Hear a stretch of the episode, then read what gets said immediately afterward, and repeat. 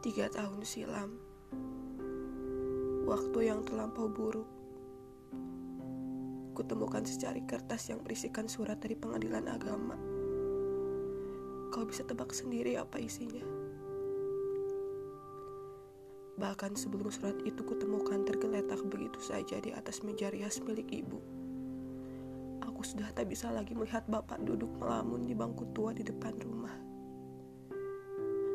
menikmati secangkir kopi dan sebatang rokok miliknya.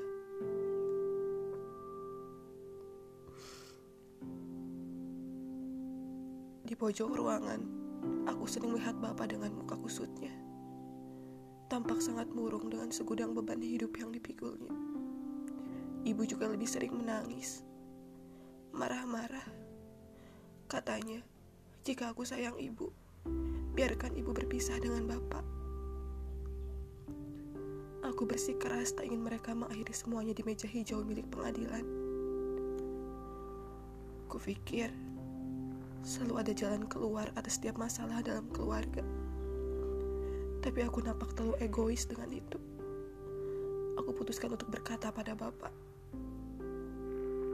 Pak, aku rasa sebaiknya bapak tinggalkan saja ibu. Demi kebaikan kita semua.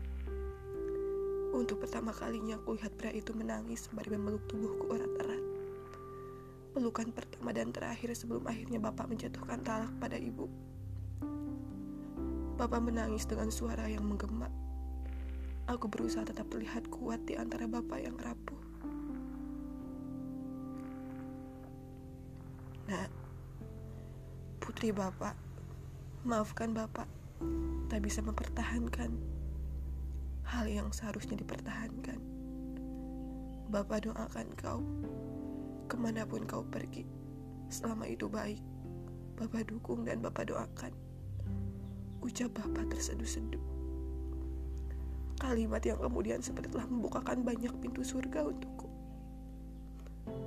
Tak lama, ibu menikah dengan seseorang yang kurasa telah merebut cinta ibu dari Bapak.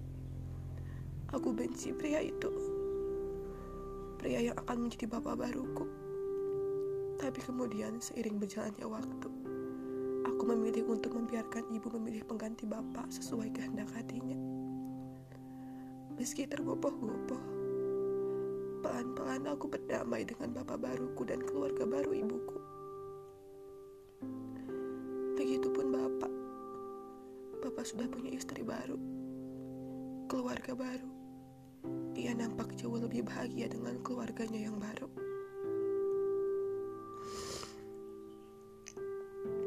Aku merasa asing di tengah-tengah orang tuaku sendiri,